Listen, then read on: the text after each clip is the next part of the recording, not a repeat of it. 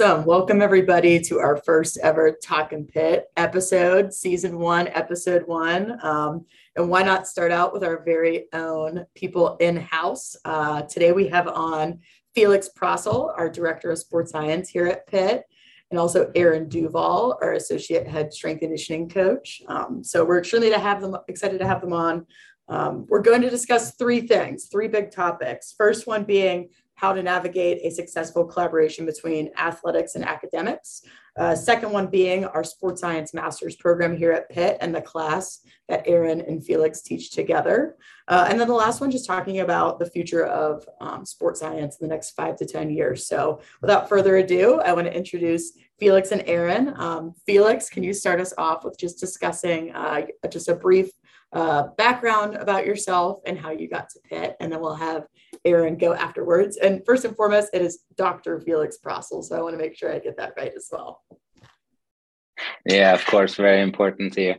Uh, no, thanks for having us, Steph. Um, I'm Felix. I'm the director of sports science at the University of Pittsburgh. Uh, my background: I'm originally from Germany, born and raised there, and after high school came to the U.S. playing collegiate soccer um, at a small little school in Hastings, Nebraska.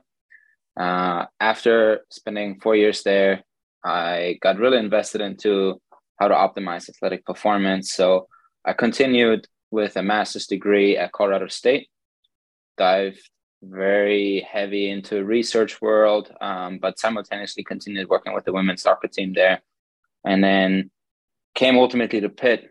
Um, at Pitt, I spent about the last four years working on my PhD um, and simultaneously worked with the men's soccer team with Jay Vidovich and his squad. Um, graduated in the summer finally after um, what felt like an eternity and then was brought on full time. So I continue to work with soccer, but I'm also now a resource for all other teams um, and, and, excited to jump in um, and helping you know the various teams and, and achieving success here at Pitt.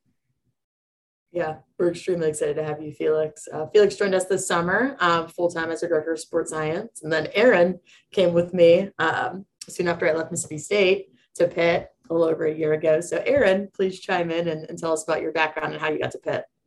Yeah, so like Steph just said, um, spent a few years at Mississippi State prior to coming to Pitt just over a year ago.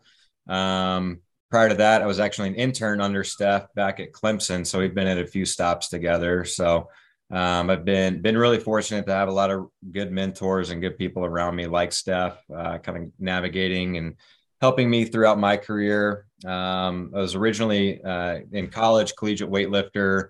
Realized I wanted a job in a weight room, whatever that meant, and uh, learned about this field and uh, dove into an internship at Cal State Fullerton several years ago and um, woke up every day realizing that you know I was excited to get to work, and that was definitely what I needed to be doing in life. So um, that took me to a couple other internships, like I said, to Clemson, uh, then Texas, where I was fortunate enough to work with uh, Travis Vlantes on the sports science side and Donnie Mabe on the strength conditioning side, and uh, get a, a, lot of uh, good experience under them and their staffs, and uh, help me kind of add tools to my toolbox and a little bit more of a, a diversified role, I guess, and having skill sets and uh, both, you know, the applied sports science side as well as the strength and conditioning side. And uh, that's why I definitely think Felix and I now working at Pitt together are a pretty good team. So uh, now we're here and we're, we're navigating that and have a, a few cool, few cool opportunities that we're working on with right now. So Yes. So let's dive on into some of these unique opportunities. And one thing that I know personally, I thought was very unique before taking the role at Pitt is our sports science master's program that we have here at the University of Pittsburgh. And this is a collaboration the students do help out in the athletic department. So, uh, one thing we want to dive into is um, Aaron and Dr. Felix Proessl are now teaching an applied sports science class uh, here at Pitt. So, we want to talk about um, Felix, if you want to go first, just talking about some of that coursework, a brief overview, and then Aaron, if you want to come in on the back end and just tell us about the class, who can take it, and what are some of uh, those some of those blah, main objectives. Yeah, absolutely. First of all, I I think it's uh, really exciting to have the collaboration, and I think it's really unique, um, especially um, in the world of sports science that such a collaboration exists. For for the applied sports science class, the coursework really first focuses on what we pretty much call the foundation of a sports scientist. So that's a proper understanding of periodization, which obviously is you know crucial for any sort of good thinking within the world of sports science. Um, but then also just understanding what the role of a sports scientist even is, since that's still somewhat vague in this kind of evolving field. Um, and then lastly, you know, talking a little bit about the scientific method, uh, how to read literature, how to study uh, research and scientific papers, not to read them from the first to last word and read them like a novel, but how to understand methodology um, and ultimately learn how to ask good and relevant questions. So that's kind of the, the fundament for everything else. After that, we'll dive more into different pieces of technology. So touch on the data collection side of things. Obviously, there's a lot of fancy and shiny tools floating around the world of sports science. Uh, we're covering force plates, wearables. So uh, you know the the things that are being used on a day to day basis. Anything to assess strength, whether that's isometric or eccentric strength, um, you know, or even um, more colloquially, um, how we assess things like a 1RM or 3RM, what the benefits are for such assessments compared to isometric strength tests, etc. We talk a little bit about force velocity profiling. And then one thing that we're doing this week, actually, that's something I'm excited about is the central nervous system. That's kind of my neck of the woods where I spent a lot of my time in during my PhD. Um, you know, there's a lot of cognitive decision making involved in, in most sports. And so uh, we try to encompass that in, in that whole data collection umbrella. And then, kind of towards the end of the semester, um, the phase that we're heading towards now is more on the data side. So, you know, being a sports scientist, you got to have a good fundamental um, knowledge of periodization and things like that. You got to understand how to collect data and how to ask good questions. But then ultimately, no matter what question you have or no matter what piece of technology you use, you end up with a spreadsheet of variables and numbers, and you need to somehow visualize those uh, and turn information into insights. So we talk a lot about data hygiene, how to standardize uh, data collection procedures, how to visualize data, how to analyze and process uh, data, when to, for instance, use a median rather than a mean um, when it makes sense to exclude an outlier or not. Um, and then uh, touch a little bit about statistics. You know we're not uh, providing a full statistics course but essentially just providing some insight on uh, how to best um, check and balance whether the analysis is actually meaningful um, or essentially if you're just floating around in a bunch of uh, measurement errors. So those are kind of the three buckets. It's the fundament to succeed as a sports scientist, then the current state of the art pieces of technology and how to collect data effectively, and then what do you do with this data and how do you communicate that? Um, you know, that's a big piece that's often neglected, but that's how we wrap it all up uh, through the communication of those reports. Awesome.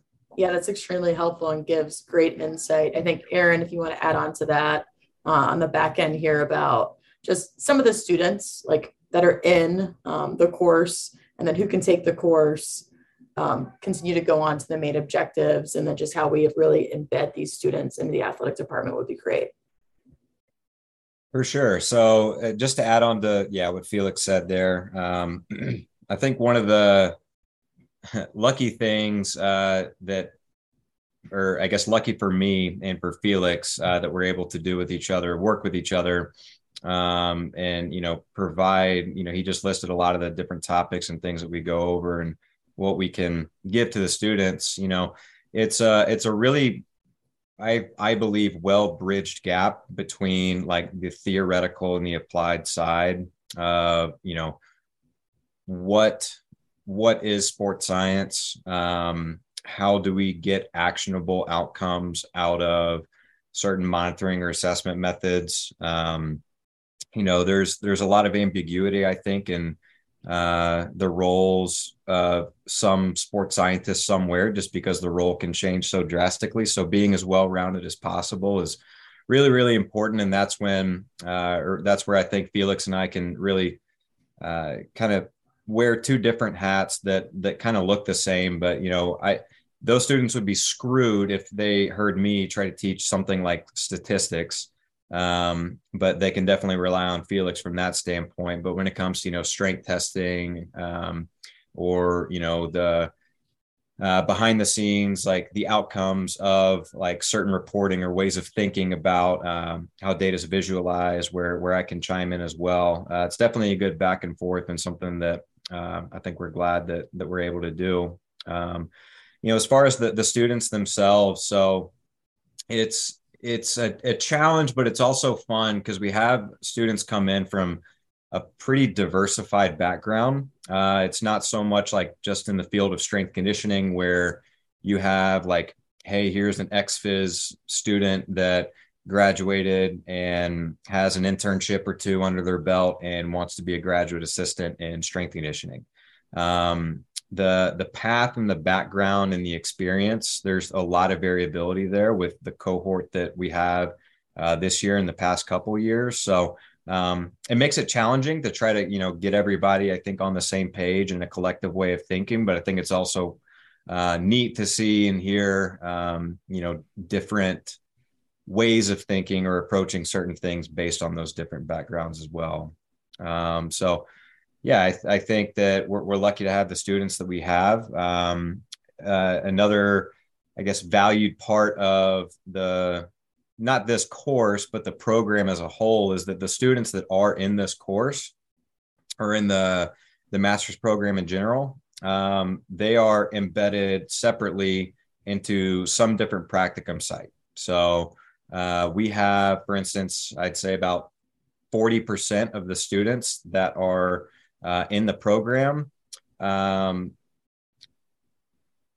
pinpointed around like Pitt's campus, um, whether that's football, basketball, or Olympic sports, uh, that actually get to get like their hands on a lot of the testing equipment that we use, um, the different monitoring practices, and you know, be in those performance meetings and things like that. So um, you know, we talk about like collaboration between athletics and academics. I think that from a student standpoint, what we're able to give these students uh, and the academic side from a collaborative standpoint is really really good i mean they're again they're in the the meetings they're um, at the different practices or weight sessions field sessions whatever that may be um, but on our side you know we we get them, we get that help. Um, we have, you know, an extra set of hands that helps us clip sessions on catapult or uh, run force plates and another person that can build a relationship with our teams um, and becomes a normal face of like, oh yeah, Aaron's my strength coach, but then so and so like that's my my sports science guy, uh, and I know I can go to him or her for these different uh, avenues. So um, I think it, it ends up being a, a, good end product of how we can kind of pair both ends together. So uh, I think, yeah, Felix and I are just trying to make sure from a curriculum standpoint that we're, we're giving them the tools that they need to be successful in that space.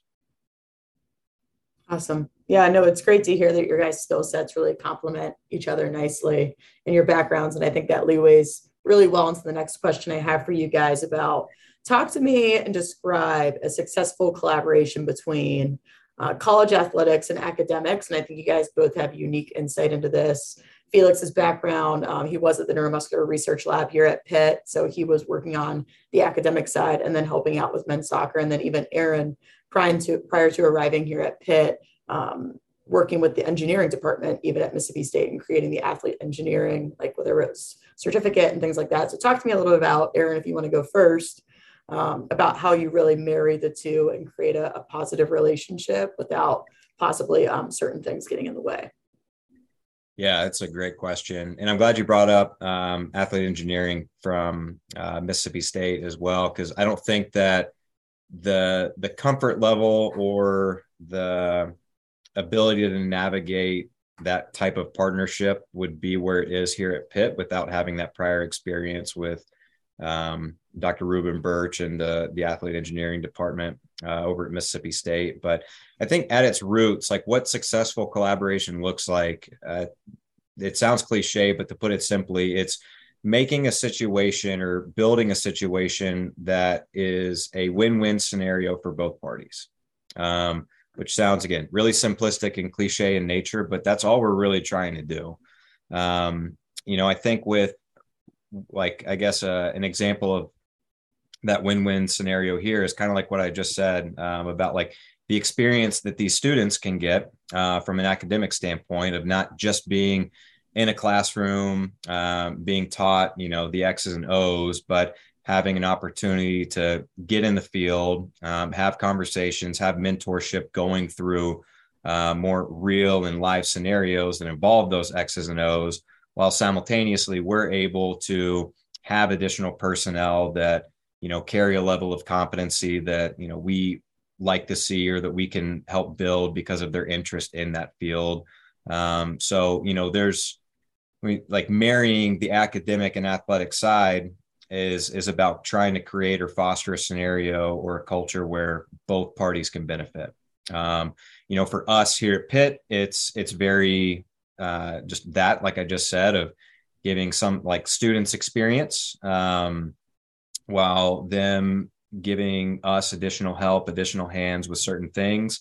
Um, on the other end, it may be a little bit more research oriented. Uh, I know at uh, Mississippi State. Uh, we had uh, a few different papers that we worked on that uh, were around, you know, the utility of maybe certain technology or monitoring tools that we were able to uh, accrue and utilize with some of the athletes, and then, um, you know, that benefits us as as coaches, as us as practitioners while also giving them certain data and resources to be able to publish things um, validate technology, kind of build the brand of whatever we're doing. So, you know, whether it is on the more research or applied side, again, at, at the end of the day, I think it's all about creating a scenario that is going to foster that win win environment for both parties.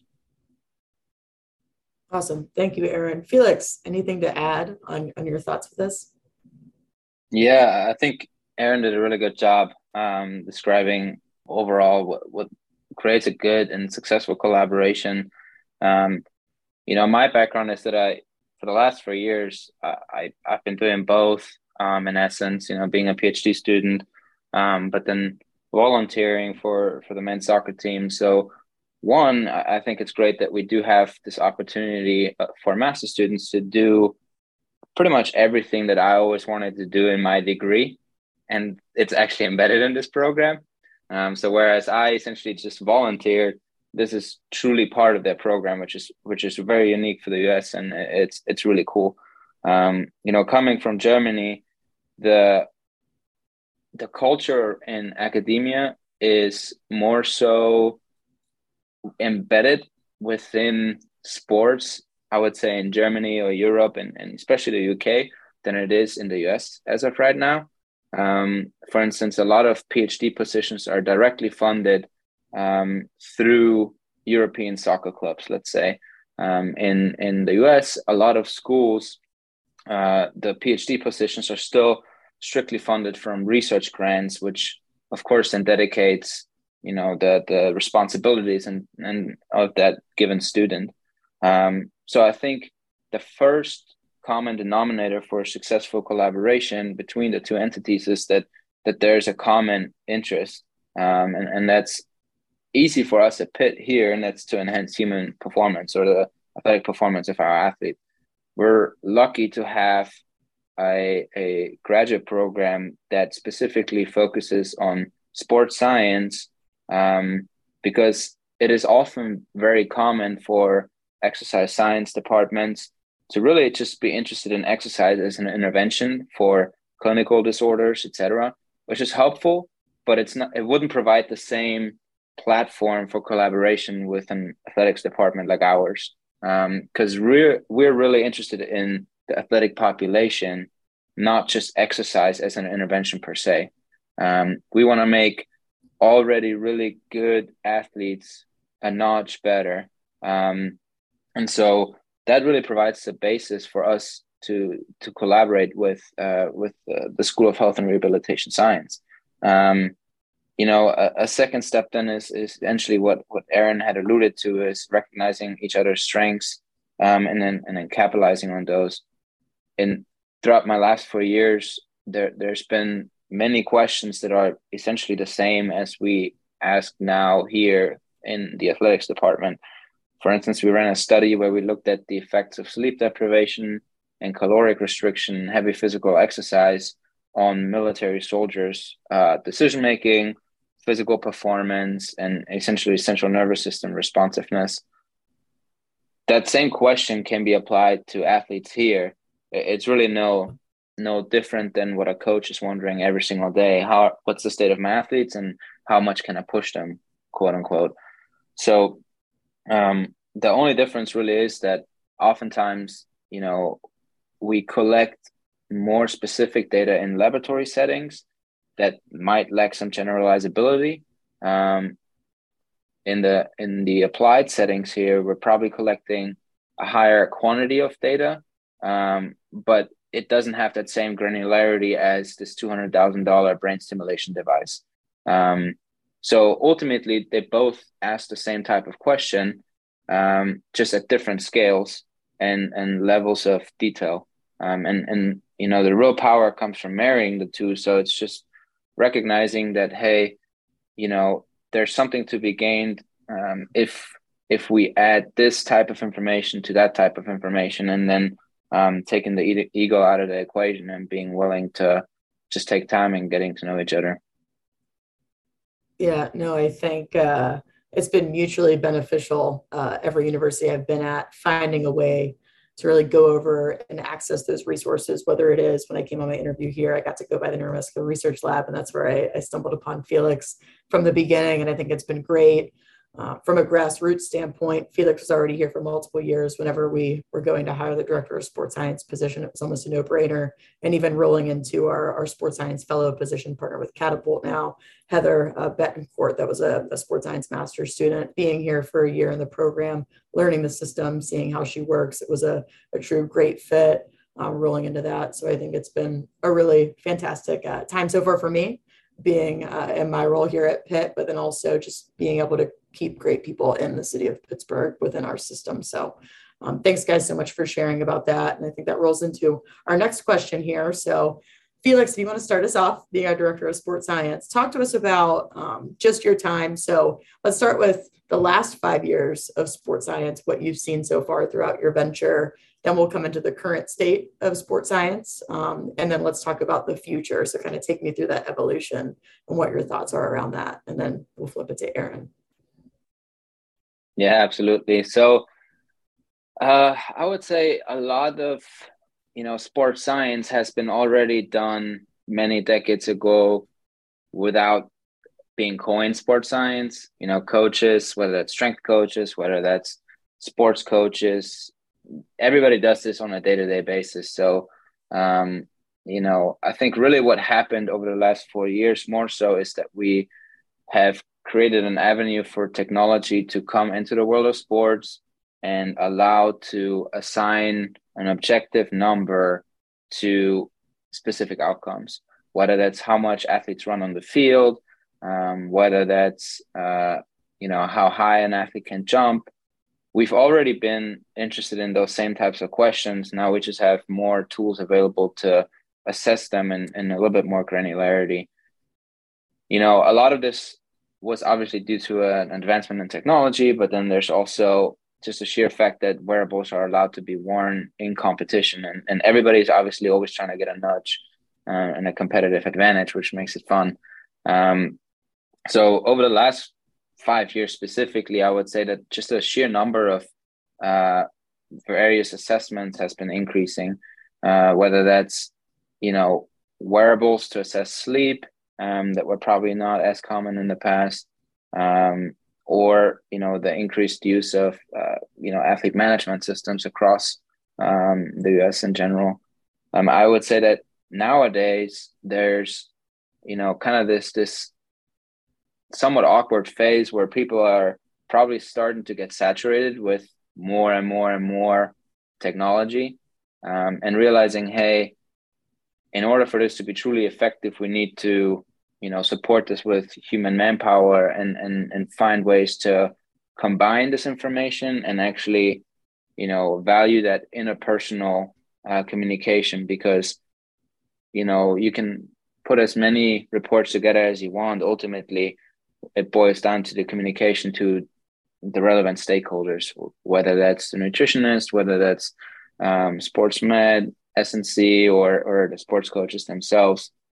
Um, you know, without that final piece, there oftentimes, you know, the whole analysis um, is, is unfortunately somewhat uh, useless.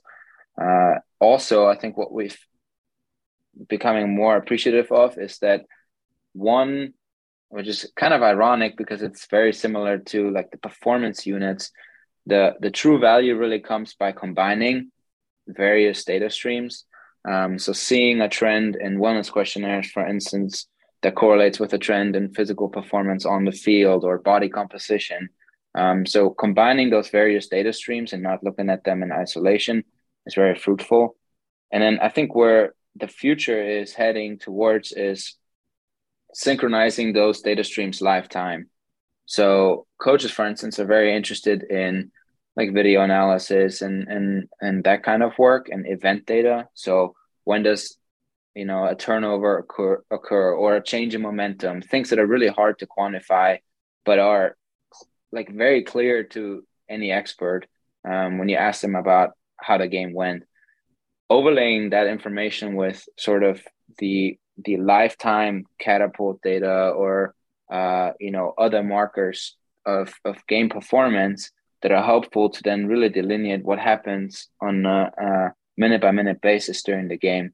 Um, so I think there's an increased reliance on you know the, the 10 hertz data that you would extract from wearables rather than just summary statistics. So you know people are starting to profile athletes now um, force velocity profile athletes now just based on what they do in training rather than pulling them out um, on a separate occasion or even during games.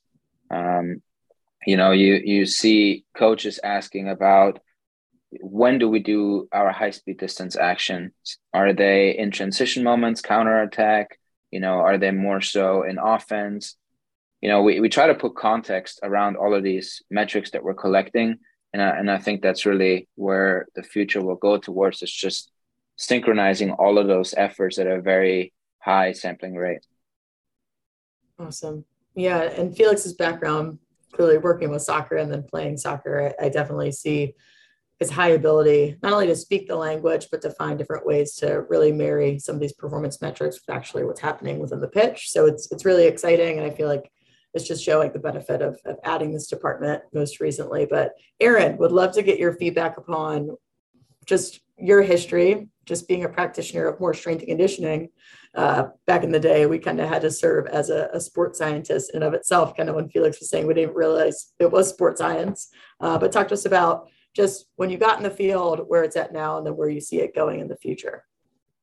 For sure. Um, I, I, mean, I definitely want to preface my answer with you know, saying I'm I'm completely uh, biased based off of you know what my personal experience has been, um, and that may make me a little naive.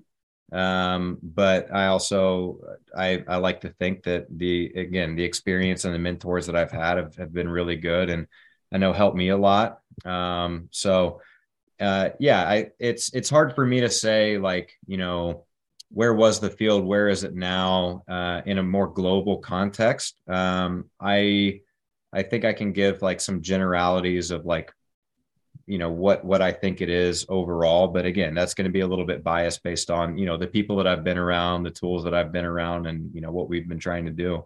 Um, i definitely want to echo felix in in his point of saying you know the practice of sports science has been around for decades and decades. Um, I, I, definitely consider Mike Stone the godfather of sports science, and that's probably because I'm biased because my master's is from ETSU.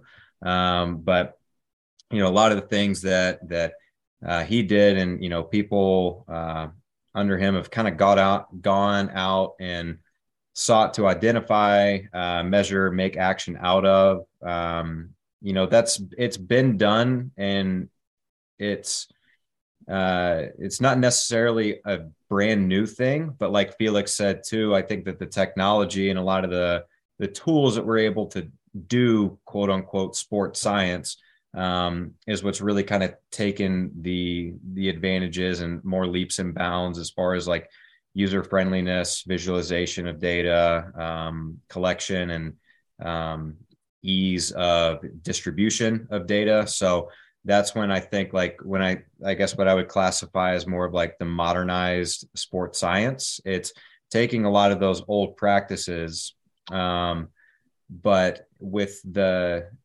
you know having people like uh, a strength coach um, that you know doesn't have quite the competency of you know some PhD students like Felix um, that you know can put together some things and again get get outcomes from that that may seem to be a little bit more out of the scope of like hey i just train athletes um you know as far as their responsibilities go. Um, so I think another part of that too, and like Felix said, is you know we've we've come to a point in uh, the the collection of data, the collection of different technologies and tools where we we've had a and we're in a pretty saturated market with what all we're we're strapping to athletes um, you know using to track and monitor them assess them in whatever different capacity so we need some sort of personnel now to that has the time, competence, and interest to be able to take all those things head on. And I think that that's where like again naively maybe but i think that that's where like this modernized role of a sports scientist has really evolved to. Um you know as far as what uh what i see like it being in the future or what's to come it's really hard to say um because I think that you know over just the last few years, uh, it's is when we've gravitated into the more uh, predominant use of uh, you know getting actionable outcomes out of these certain technologies, um, and you know I think the next step before we really know like what is going to take or what's going to be like the future of sports science is figuring out like what best sports science practice is. And I think the hard part about that is that there may not be such thing, or it's going to be completely dependent and different based on what institution or what people you're working with. Um, so it's it's I don't know it's it's hard for me in in my my scope of practice, but also just kind of lack of experience too to maybe project like here's where I see this going. But I think that with the state that we're in now, and uh, you know, I the things that we see working, it's going to take people with that time, competence, and interest, like Felix, to um, you know, nail down those those different practices of what we identify as quote unquote sports science practices, and doing a really good job with that. Um, I like to use the the analogy of like a, a Honda Civic versus a like a top fuel dragster and if you think about athletics today, um, you know, you, you can have these these two different vehicles in athletics. Um, if I take a, a Honda Civic and I invest twenty to thirty thousand dollars into this Civic, I'm going to get a completely different vehicle um, once that investment is gone and through. Um, when you take like a top fuel dragster and invest that and allocate that same amount of money uh, and resources to something like that, you may only be gaining a couple extra or- horsepower on that top fuel dragster. But the reality is, and the way athletics is evolving, is a lot of times now that couple extra horsepower is what's going to make or break or make the difference between a win and a loss uh, in a lot of scenarios. I think, especially um, where we're lucky, but it's also unfortunate that uh, you know our competition in the ACC is really, really high. Um, so making sure that we have everything in place to do as best of a job as we can as possible with all of our athletes is going to be really, really important. Um, you know, one of my one of my team assignments is lacrosse here, and I don't want to I wouldn't be, I guess, doing my job to its best capacity if I'm just training the whole team generally as you are a lacrosse player, or if I just have this like abstract mosaic of what I think the team looks like and where they are. I want to paint as clear of a picture as possible of uh, the team as a whole, the different position groups, the different individuals, and try to make training interventions based off of that. And I think that again, when we think of like modern sports science practices with testing and assessment and monitoring, that's what helps me as a strength coach be able to do a better job in that regard too. Um, so again, I think the future of it's just going to be figuring out who does a really good job with that, what those uh, impossible best practices might be, and can just continue to evolve from there. Yeah, no, I think you bring up a great point, especially with lacrosse, because here at Pitt, we just added lacrosse. They had their first competitive season this past year. So when you're building a roster from scratch and then you train for a year and then you go into competition, that definitely looks interesting. And I think adding the COVID year, uh, the age discrep- discrepancy on some of our rosters, you can have a 25 year old athlete and an 18 year old athlete. So if you're doing the same um, training methodology with the, the 25 year old and 18 year old, or you've been doing the same thing the whole entire time. Um, it really makes you uh, really look back and, and really think about like, what can I do better as a strength coach? Or it really makes you elevate yourself of I'm dealing with a, an older threshold of athletes. So how am I going to adapt uh, and really figure out what the best training methods are for that, for that person. So I think great points for, for both you guys and really appreciate it. So going into the next point, um, so Felix, being the director of sports science here, he oversees a lot of different areas. Um, so every day he comes into work and his day looks probably way different than Coach Duvall or mine. So Felix, if you could please talk to us about how do you balance managing um, all your different roles and all the different hats that you wear every day. So managing the master's students, managing your sports science interns, um, working with men's soccer day in day out uh, and then also overseeing all the other teams. Talk to us a little about how you manage that workload. And, and just like a lot of other sports science departments across the country, um, really, they may not be equipped with per like athletic training. They have one athletic trainer for each team, strength and conditioning. We maybe have two teams, three teams, but how do you really manage your workload day to day? And what advice do you have for other director of sports science positions in this role? Yeah. Um, yeah, I, I, think it's easy to say that there's a lot going on. Um, but I, I, think I'm fortunate. I'm very lucky here at Pitt because, um, you know, although there is a lot of, you know, multiple hats that are basically assigned to my role here, I'm also surrounded by a lot of great people that are open minded to sports science and even more so actually really want to learn in that field. Um, you know, that, that makes my life very easy uh, compared to you know the situation where you're operating as a silo because um, although you know in, in principle um, there's this department of sports science really it's married within um, all other uh, departments that coexist. So without interest from strength and conditioning side without interest from nutrition without interest from sports med or interest from the sports coaches themselves um, you know this role wouldn't exist. And i'm lucky to have people around me like like you steph or aaron um, many others that are really interested in this kind of work and, and want to um, contribute in that world as well which means whenever there's data collection there's usually multiple hands that are uh, willing to to aid and and it, it doesn't have to be just me. Um, you know there's master students that can be on site oftentimes there's interns but then often it boils down to collaboration with the strength coach um, that is is taking on those responsibilities. So you know I, I think the first aspect really is that yeah you know global perspective there's a lot of responsibility but i, I think we have a unique situation here where um, really that's more so on paper. In reality a lot of it is is somewhat shared um, by design, and and I think that's really what makes it special. Um, you know, other than that, I, I think just from an organizational perspective, what helps me a lot is just structure, um, you know, and somewhat of a consistency. So we're meeting on a regular basis with our master students. Um, that is a weekly meeting, and then obviously, um, you know, we're in, you know, semi-casual conversation because Aaron and I are teaching the class. We see them floating around with different teams on campus. Um, and so there's the more structured conversation. We see them in performance meetings, the, the more organic conversation that arises.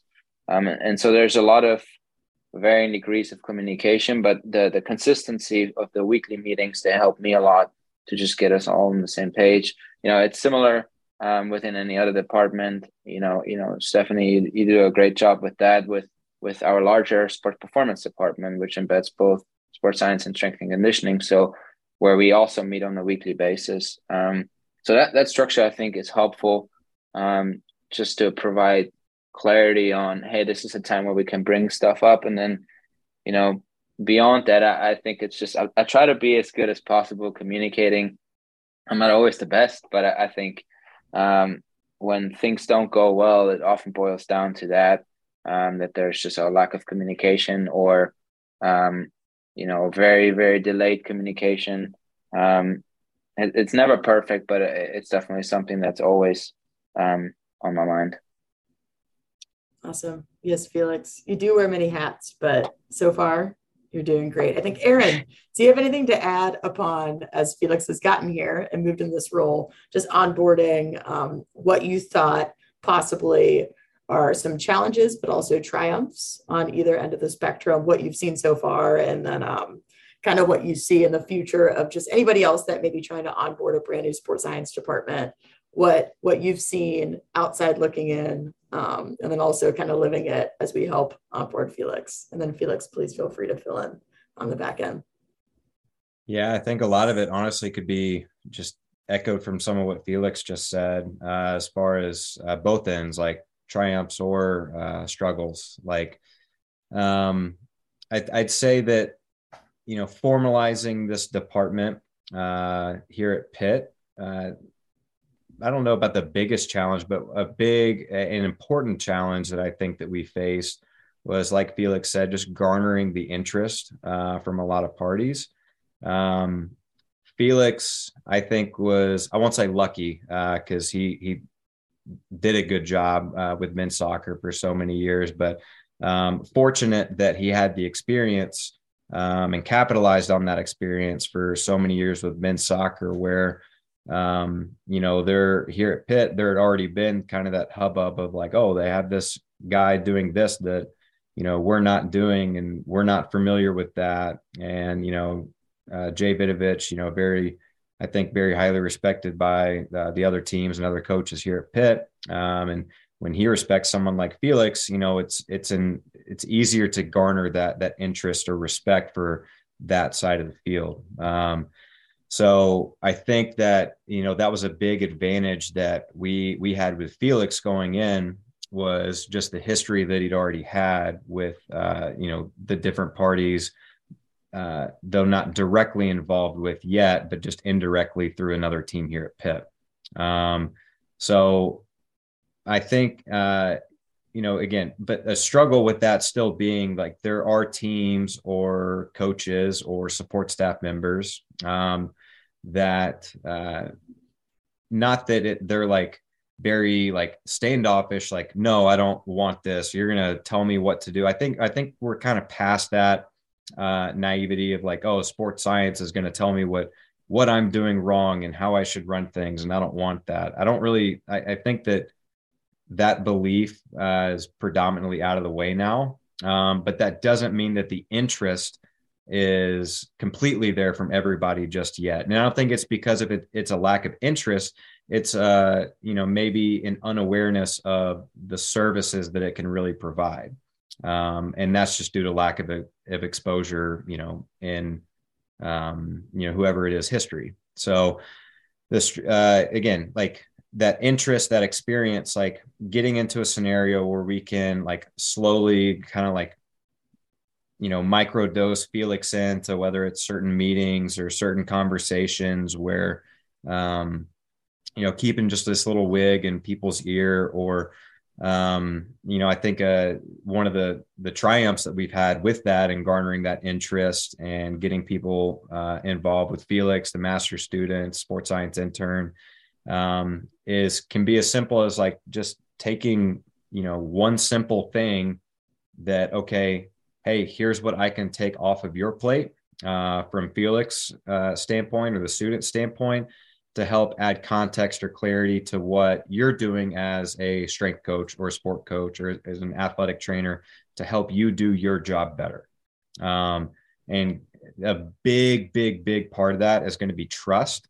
Um, and that's another reason I think we're real fortunate with Felix, uh, is he's never going to do anything to disrupt any trust with any of the relevant practitioners here at Pitt. Um, you know, if if a coach says, "Well, you know, I don't really know what we want to do, or you know, how embedded we want you know these practices, or what we're willing to invest our our time or resources in," but hey, I know we do you know have body composition testing a few times a year and utilizing felix to uh, you know even if it's just as small as putting together visuals uh, and analysis based off of stuff like that uh, give a little bit more longitudinal idea of uh, trends over time with athletes that's one you know toe in the door of opening that door all the way wide open um, where getting that interest and that exposure to to each of the different teams and everyone can start. Uh, and I think even now we're we're in uh, you know second half of October,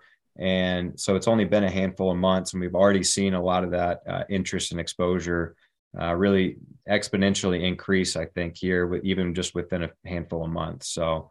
Um, I know a lot of kudos goes out to you know you, Steph, and Felix, uh, but again, also the the parties that we have here at Pitt that you know see that that are open minded and are are curious and interested uh, and you know can kind of put that ego aside and you know ask questions to say you know how can I do something better? How can um, you know this type of person help impact what I'm doing in a positive way or give clarity to what I'm doing um, with my athletes. So I think we're lucky on all ends. Um, but that's not to say that it's, you know, still definitely a work in progress too. So continue to chip away at that and, you know, figure out ways with each team uh, that, you know, how we can embed, whether it's the students or Felix himself.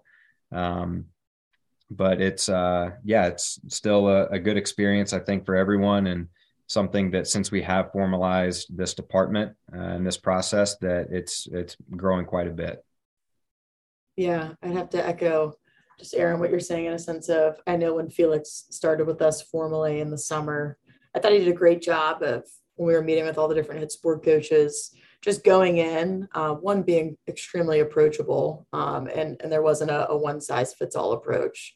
Um, he really had a great understanding of not everybody's going to be doing the same exact thing from top to bottom. Like not every single team is going to be doing a wellness questionnaire. Not every team is going to be doing NordBord. Um, and also, he's not going to go in there and just dump a box full of technology on someone's table. Felix went in and asked, like, hey, what's important for you and, and, what do you want to know about your team you know? He asked the right questions which i think that came from his background of doing all his research the past however many years. He went in and asked what's important to them you know what's going to change the team of you had x amount of wins last year. How can we get a few more W's on the board and a few more wins. So I think him going in, being approachable, asking the right questions of how he's really going to impact the team, and just actually just helping coaches realize like you're already doing quote unquote sports science because you're collecting these five different measurements. You know, you don't have to do anything more. Just let me take what you're already collecting and make it uh, put it in a manner that's actionable and you can actually use it as insight into whether it's your practice plan or what you're doing in the weight room. Um, and also not only meeting with the sport coaches, but meeting with us and asking questions around training. And I'm like, oh man, you know what, Felix, I didn't think about it that way or how we could frame it and send it to the sport coaches to use it um, as actionable info for, for practice as well. So I think Felix helped us understand that we were already doing bits and pieces of sports science with every single team, uncovering that, but then also fine tuning it along the way. But um, Felix, anything to add upon uh, starting this new department at Pitt? Um, any certain challenges or triumphs that you've had over the last few months? Yeah, I, I would say that the biggest triumph really is what you were just alluding to is is just capitalizing on on things that are already of interest to you know sports coaches or uh, dietitians um, things that are already in place because the reason why they're in place is because people value them. So it, it's just I don't know why, but it's often an overlooked area. Um, but you know, if, if there's an, an, an area that is probably most valuable to people, it's something that they've already been doing without sports science being even in the realm. So then it just comes down to how can I help you more or less just keep track of that very thing that you're interested in. You know, in, in the case of like body composition, that's easy because you literally collect data. In in the case of, you know, some other metric, it's it might be as simple as okay, like let's actually just count the amount of times uh, you know, a certain instance occurs um, and and compared it between games. It doesn't have to be like fancy fancy uh, technology all the time. Um, certainly, that can be valuable and provide insight, but it's not the end all be all. And I think that you know, in, in, in certain sports, you know, as simple as you know, tracking grip strength might be what you need, um, or what is of interest to the coaches. Um, I, I think just the biggest triumph is probably that you know there's people in place that already do this kind of work and then you know essentially working together with them uh, that they're open-minded enough to to have me be a part of that work um, and and hopefully create a better product at the end of the day. Um, you know body composition is probably one of the, the prime examples. We've been doing that way before i was part of any of this. Um, and and it's just like hey if if i visualize it like this is this helpful to you? Yeah great. This makes a lot of sense. It's easier to comprehend than scrolling through a spreadsheet. Well let's always do it like that. It's not like i really created anything um, or invented or came up with a really crazy good question. We've already been doing that. It's just making you know processes a little bit more efficient and and hopefully clear. I think the biggest challenge uh, you know, whether that's in general over the last five years or more recently or even into the future is, you know, we're, we're very excited about growing um, and, and, you know, having more streams of, of data, having more teams on board. I think that the, the most important part there for longevity perspectives is just standardization of operating procedures, how we collect data, how we analyze data, um, you know, to to not lose quality work year by year by year. For instance, um, you know, we're we're trying really hard to standardize our scripts um, in R or our pipelines in GitHub. You know, making sure that how we collect data in each system is done consistently across teams, because we have an athlete management system, and you know, if if Catapult is a good example where you can use different bands um, to threshold velocities. Um, if, for instance, one team uses way different bands than the other team, um, but both are being pushed into the same athlete management system under the same variable, I better know that you know they're not actually referring to the very same thing. Um, ideally, this wouldn't be a problem in the first place, but depending on the sport, sometimes you know we need different thresholds to really quantify the same thing i can't expect um, you know a person whose maximum velocity is um, you know 21 miles per hour uh, to look at in the same way as another athlete whose maximum velocity is 16 miles per hour um, so just different thresholds are often required but then there ought to be enough documentation to make sure long term, you know, when we look at data and especially make historical comparisons and things like that, that everything is done consistently and, and at the gold standard. So um, I think there's I think there's a very big temptation and inclination to just go, go, go, go, go, go, and kind of forget to take a step back and make sure that what you do is consistent and also documented well enough to be still valuable two or three years from now and not writing a bunch of scripts and then not documenting your code and looking back not having a clue what the uh, what heck uh, what the heck happened and how to analyze any of this stuff and so yeah i think that's the biggest challenge is not getting carried away but still pushing the envelope yeah, definitely. And um, just at the rate that we're onboarding sports science master's students every year, it's so important to have these standard operating procedures um, just to make Felix's life a little bit easier as we get these kids in and out. But um, super excited about it. We'll take a quick left turn as we, we close out the show here. Um, if you guys don't know, uh, Felix is actually going to be presenting at the Austin FC High Performance Symposium in December, hosted by Catapult. Um, so, Felix, can you give us a sneak preview of just possibly what you're looking to present on at the conference? Yeah. Um, in brief, it's going to be pretty much about everything more or less that we just talked about the collaboration between sports science, you know, strength and conditioning, nutrition, sports medicine, and ultimately the sports cap coaches, how we can use data to inform the decision making of our day to day operations, how shared information ultimately and the collaboration between each of those uh, departments ultimately benefits the greater uh, team. So, for instance, we'll talk about um, you know how wellness questionnaires can provide insight for a nutritionist. You know, if we track the number of meals uh, that student athletes eat, or that's both uh, important from a nutritional standpoint, but then also the performance side. Um, you know, we can talk about how those same questionnaires might be helpful for screening any pain for the um, athletic trainer um, or monitoring return to play um, how all of this ultimately then just serves the purpose of, of perfectioning our practice um, that that's pretty much an art but that there are some quantitative methods of going about it. Um, you know how the analysis or, or classification of different drills can help you know our athletic trainer make better decisions what to do with the athlete in the return to play process um, that that aligns with what the sports coaches do um, in the same practice session so that they're on the same periodization schedule and and all of those things. But ultimately it just boils down to how the use of data just connects these otherwise often silos quote unquote um, into one more cohesive team.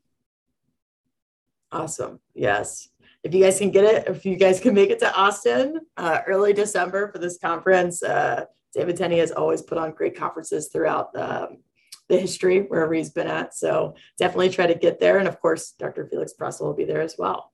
Um, all right, as we close this thing out, I figured we'd do some rapid fire questions so everyone can get to know you guys just a little bit more.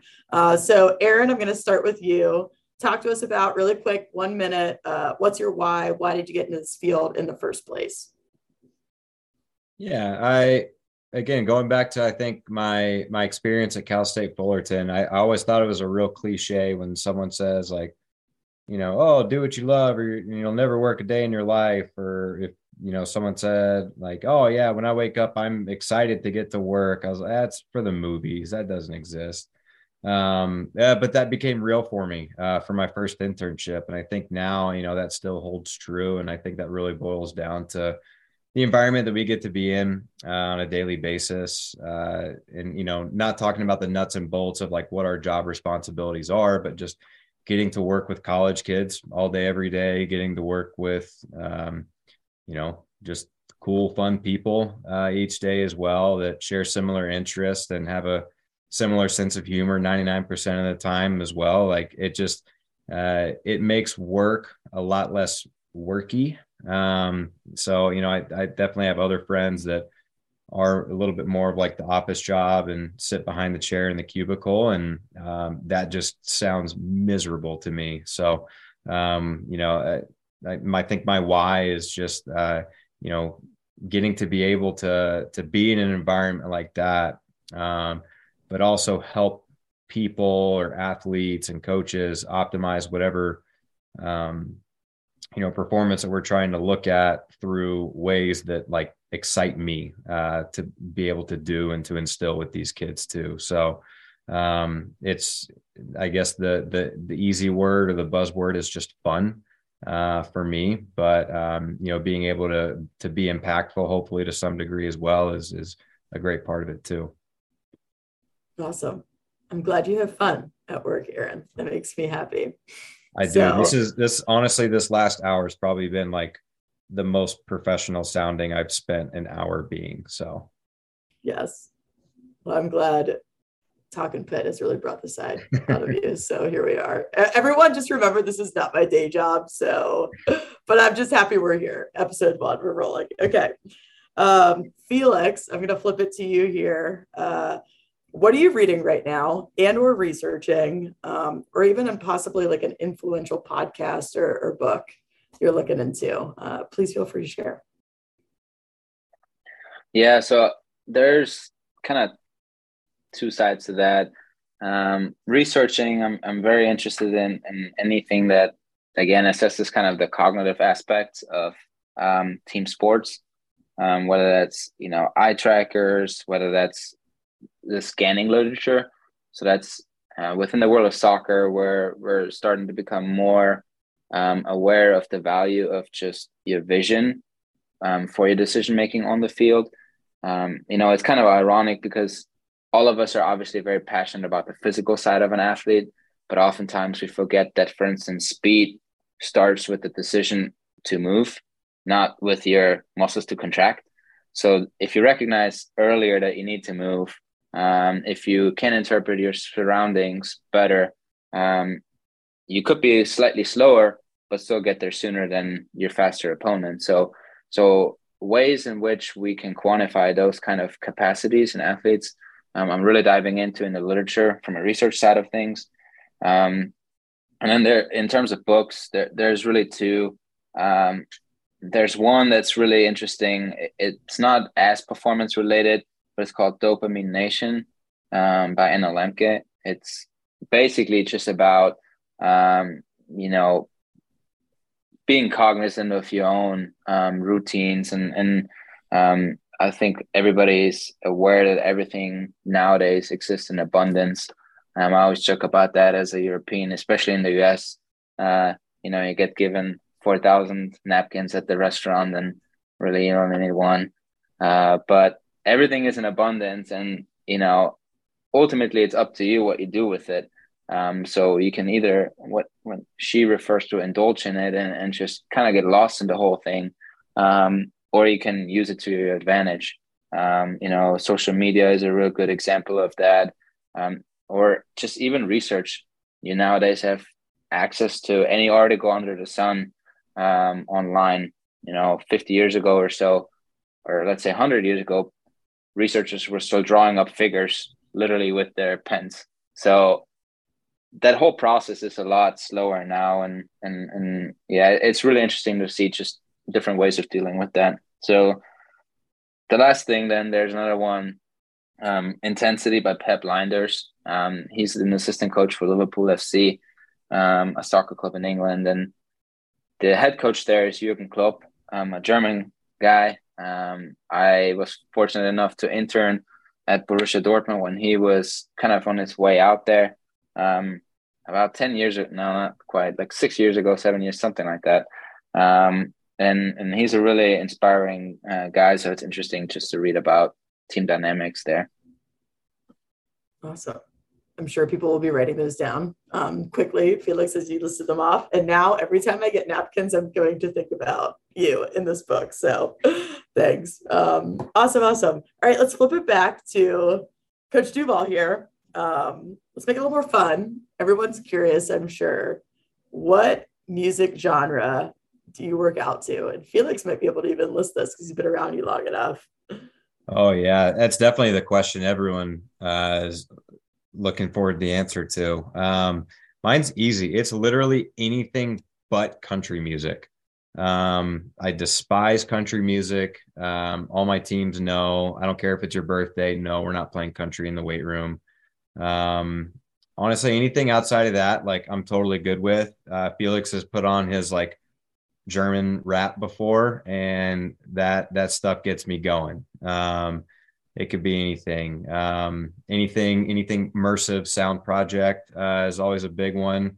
Uh, if you don't know them and you need some good hype weight room music, look them up. Um, yeah, anything that that doesn't have too much twang, I'm I'm pretty much good for.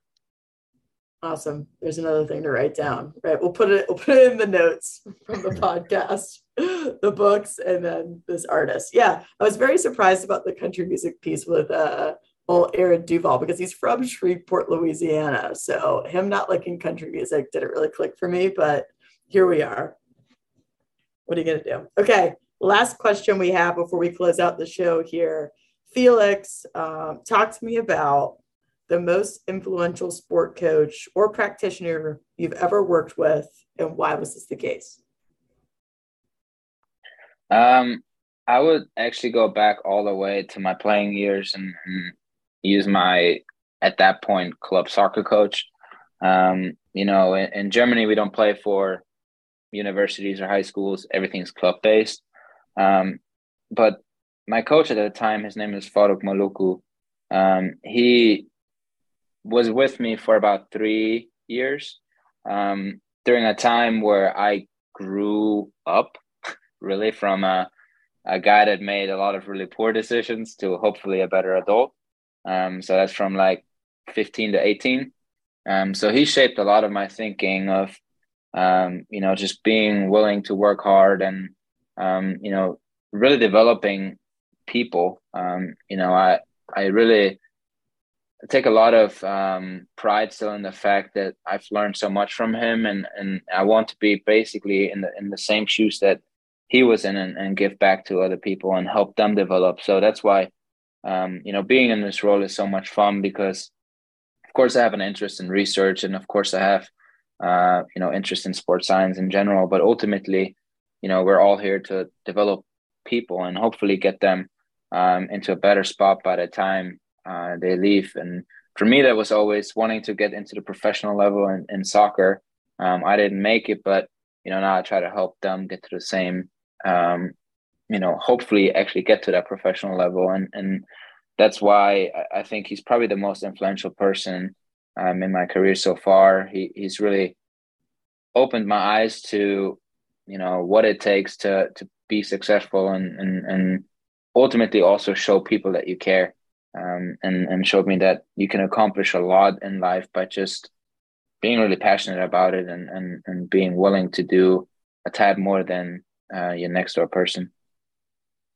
Awesome. Thanks so much for sharing, Felix. And I think that's a great bridge into uh, ideally while we're, we're starting Talkin' Pitt, right? Episode one, really just not only sharing uh, the great things that are happening here at the University of Pittsburgh within academics and athletics, but then also sharing um, our knowledge, other practitioners and professionals' knowledge, just with everybody so they can continue to learn and grow from this podcast. And then just one of our core values as a staff is a relentless pursuit for knowledge. So really just reaching out to the best of the best in the field and, and sharing that content with everybody so the field can continue to, to grow and blossom and learn. So um, last thing, guys, because I know people are going to want to follow up, whether it's about the master's program or even a sports science internship or S&C internship. Uh, Aaron, if you want to go first, what is the best way to get in contact with you? Oh, shoot. Um, through our, our few people we have running our, our Pitt Sport Performance social media page. Um, that's honestly probably a good way to get in contact with any of us. Um, so yeah, at Pitt Sports Performance on Instagram. I think that's our Twitter handle as well as one good way. Um, definitely love uh, you know chatting with people about anything relevant to what we're talking about here, just training related in general. And yeah, if you want to reach out, uh, emails a duvall at athletics.pitt.edu. And yeah, happy to, to chat with anyone about anything. Awesome. Flipping it to you, Felix. Uh, any good, whether it's Twitter, Instagram, any good way to reach out to you if they want to follow up with with future questions?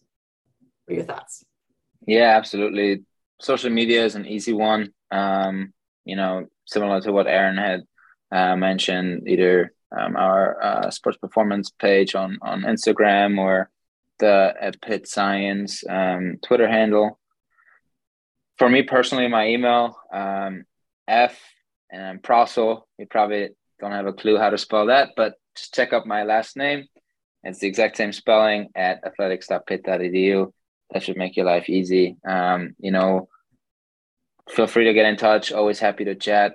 I've been in those shoes before too, where um, you know I want to learn from others, and and if you're new to the field, um, just chatting um, that's been helpful to me, and I'm and I'm always happy to you know chat with anybody whether that's a person that's already well familiar with this and, and works in the trenches on a day-to-day basis or um, you know it's just essentially um, completely new to it and is considering even joining the field. So anytime feel free to reach out yeah awesome. you gotta you gotta reach out to felix before he's like a trillionaire one day making the big bucks with the the big wigs so holler at him now while you still can Yes. Once when they play German rap in every weight room, you know that I'm that I'm in it. Then the sports science succeeded. yes, big time. I think we know what our outro needs to be um, from this podcast episode. Just saying. But um, guys, can't thank you enough. Everyone listening to our first episode, can't thank you guys enough. Um, again, this is just practitioners giving great knowledge to you. This is not our day job, but we want to be able to really blossom and evolve the field um, of not only strength conditioning, but sports science as well and the evolution of everything. So thanks so much and hail to Pitt. Hail to Pitt. Hail to Pitt.